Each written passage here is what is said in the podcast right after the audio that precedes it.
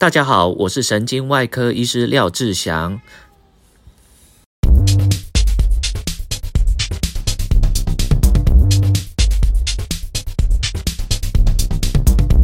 跟上个礼拜一样，我现在在台中荣总嘉义分院，那找个中午空档的时间来录音。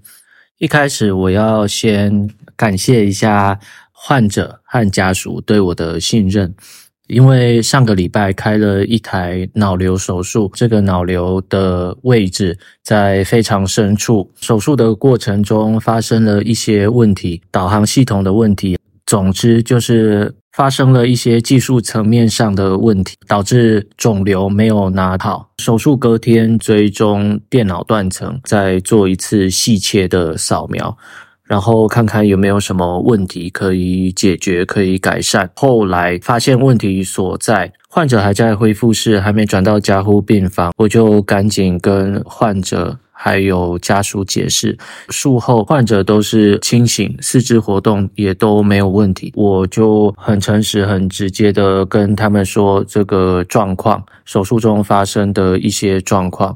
那我觉得非常抱歉，不过为了要解决这个问题，所以还要再开一次手术。当患者或家属听到才刚开完刀的隔天又要再进去手术一次，大部分的人是没有办法接受的。所以我很感谢患者跟家属对我的信任，因为才隔了一天，当初使用的止血剂效果都还没有消退，都还没有被吸收，所以这个手术的时间应该会相对短很多。像脑部手术，有很大一部分的时间会花在建立手术的通道。而且又是一非常深部的位置的时候，特别需要花时间去建立这个手术的通道。那手术的通道一旦建立之后，术后隔天要再进去一次，那速度会快非常多。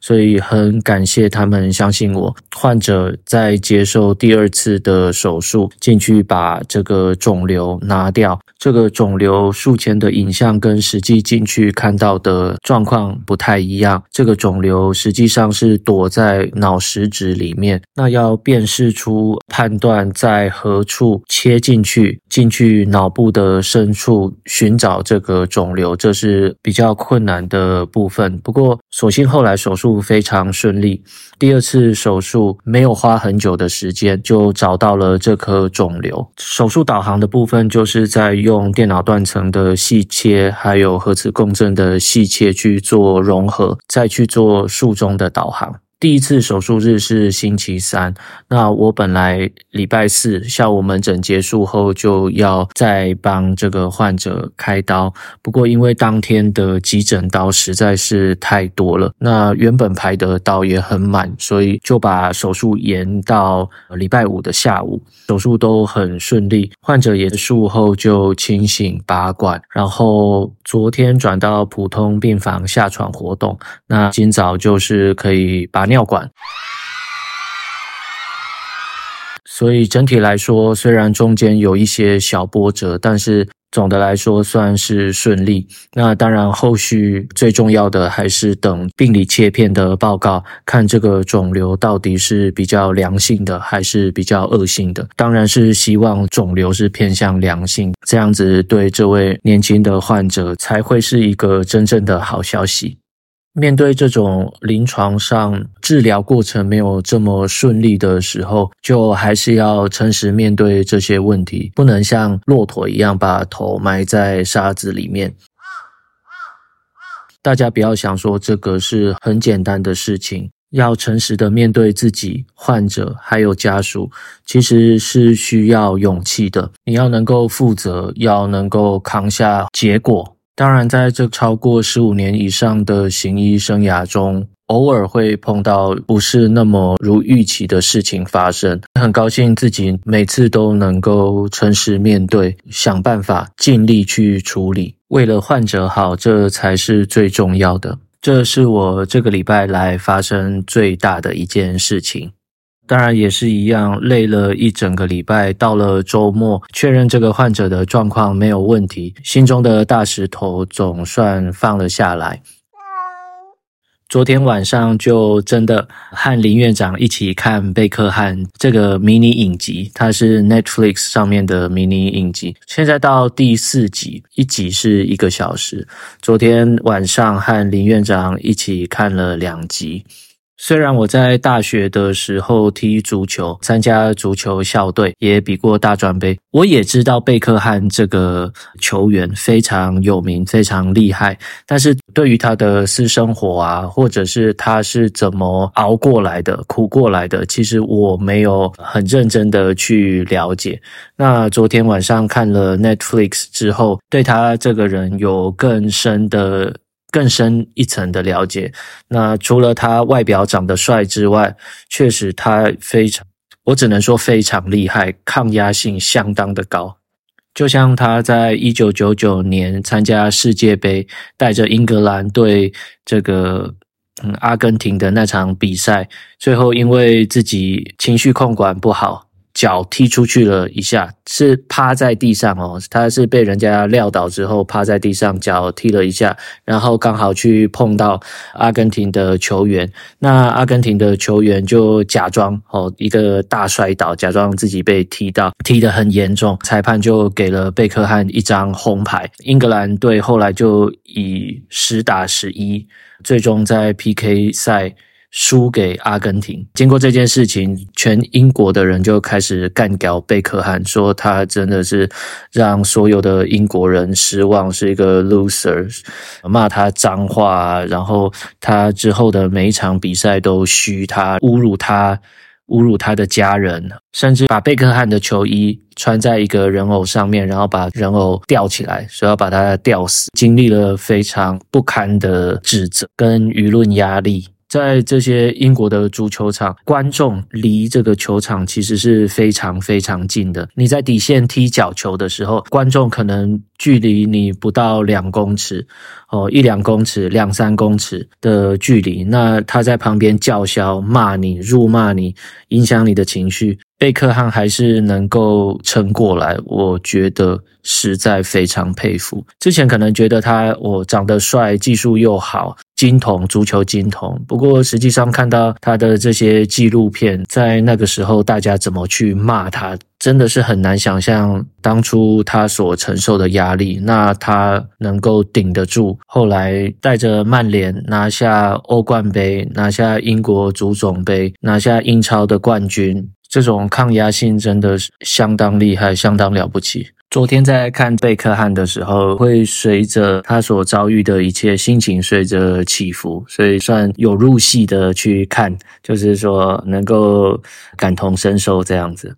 边看我，我发现林院长看这部片的时候，也应该也是有受到感动啦。虽然维多利亚在讲说他们是 working class 的时候，是蛮好笑的。整体来讲，推荐大家去看这部影集，这部迷你影集在 Netflix 上面很有趣，很有意思。不过我觉得可能是因为自己在踢足球，所以总是希望这些带球啊、射门的画面可以多播一些，这样子可以顺便回味一下。那今天早上钟荣查完房之后，赶快把病历打一打，然后就到嘉荣来。嘉荣在前阵子开了一个脑瘤手术，在左边的额叶颞叶的一个非常大的脑瘤手术，患者的恢复状况不错。上个礼拜追踪了术后的核磁共振。核磁共振、磁振造影 （MRI） 指的都是同样的东西。这个患者他上个礼拜追踪了术后的 MRI，看起来肿瘤拿得蛮干净的，蛮不错的。因为这个患者后来的病理报告、病理结果是。第四级的恶性角质瘤是最恶性的，所以要接受后续的放射线治疗和口服化疗药物。那在做放射线治疗的时候，就会需要放射肿瘤科医师来协助安排这个放射计划。放射肿瘤科的主任看到这个术后的 MRI，就跟我讲说：“诶，很厉害耶，拿的拿的很好，拿的很干净。”我听了当然也是蛮开心的。在大部分的人，左边的大脑是优势大脑，主要控制语言，还有右边的手脚活动。这个患者就是因为语言认知功能有了问题，右边的手脚没有力气，所以赶紧去手术。术后在嘉荣做复健，已经可以走来走去，讲话也都 OK。看到他恢复的这么好，是心里是相当开心的。今天早上在开车到嘉荣的路上，我都是在开车的时候，我都是一边听有声书。我之前听的《Twelve Rules for Life》还没有听完，那所以就继续听。今天就讲到小朋友的教育，我听到之后有一种被打到的感觉啊。小朋友逐渐长大，然后我又是两个女生，在教育的方面，主要还是林院长在负责。对于女生，我也我也不知道该怎么教，就是说想要骂，有的时候又骂不下去。想说那是不是就跟小孩子当朋友？这是我的想法。不过听这个有声书的时候，他就说，这些年来，爸妈都不太敢管小朋友，怕说跟小朋友的关系打坏。但是他觉得这个是非常错误的想法。你不会是小朋友的朋友，你不是单纯只是一个朋友。朋友喜欢就在一起，不喜欢就离开，没有任何责任。但是身为父母，绝对不是这样，就是要好好管教自己的小朋友，即使。在短期有一些摩擦，造成短暂感情不好，作为爸妈都是需要忍受的，需要能够承担的。有的人就说，应该要让小朋友适性发展，他想做什么就让他做什么，不要做任何的干涉。但是他觉得这个是不对的，因为大家的本性，说到人的本性，就是。好吃懒做嘛，没有一定的鞭策跟规划，这个是绝对不行的。人的本性，动物的本性就是充满暴力，暴力才是常态，和平绝对不是常态。暴力是与生俱来的，和平是要经过控制，要经过学习，要经过教育，你才能够控制住自己的冲动，那维持理性，才能够获得和平。那和平是大家共同遵守的一个规范，所以其实要破坏是非常简单，暴力才是常态，不满足是常态，焦虑也是常态，所以我们才要努力学着怎么样适可止，怎么样学着满足，学着如何不会焦虑，因为不满足和焦虑本身就是常态，就是存在我们的性格里面，我们要努力学习的是。The opposite 就是相反的，我们要能够去控制它，才能获得自由。我们要在有规矩、有限制、有条件下，才能拥有自由，不然就是一团混乱。小朋友在成长的过程中，都是一直去试探，人际关系也是这样啦。小朋友会一直去试探你的底线，一直去 push，一直去尝试，看他的边界是什么，他的界限是什么。身为父母，就是要给他一个界限，让他知道说什么是可以，什么是不可以。虽然这些会限制他，但是也能够让小朋友获得安全感，而不是无限制的扩张，不知道节制自己。听到的时候，我自己是吓了一跳，因为在我的心里，我要跟我的小孩当朋友，但是实际上这样子对他们长远来讲是有害的，所以为了他们好，还是没有规矩不成方圆，还是要适当的管教啦。当然，他们都这么大了，一个国一，一个小五，我是不可能动手去打小孩。那呃骂的部分，因为我自己是比较心软的人，如果骂他们，看到他们。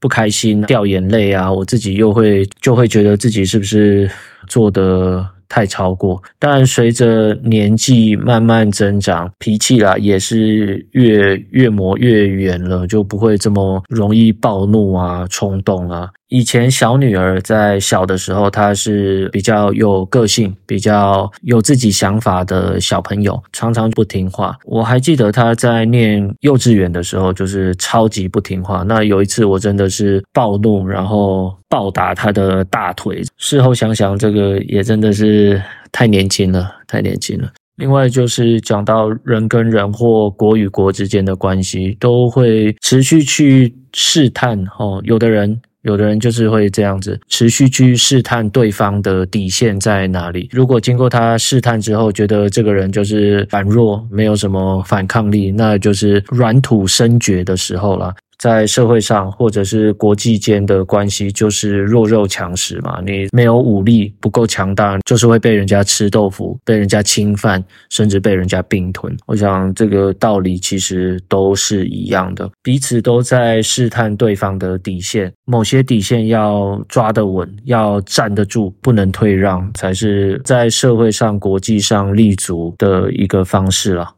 好啊，今天也是随便讲，那让我来看一下有没有什么 Apple Podcast 的留言。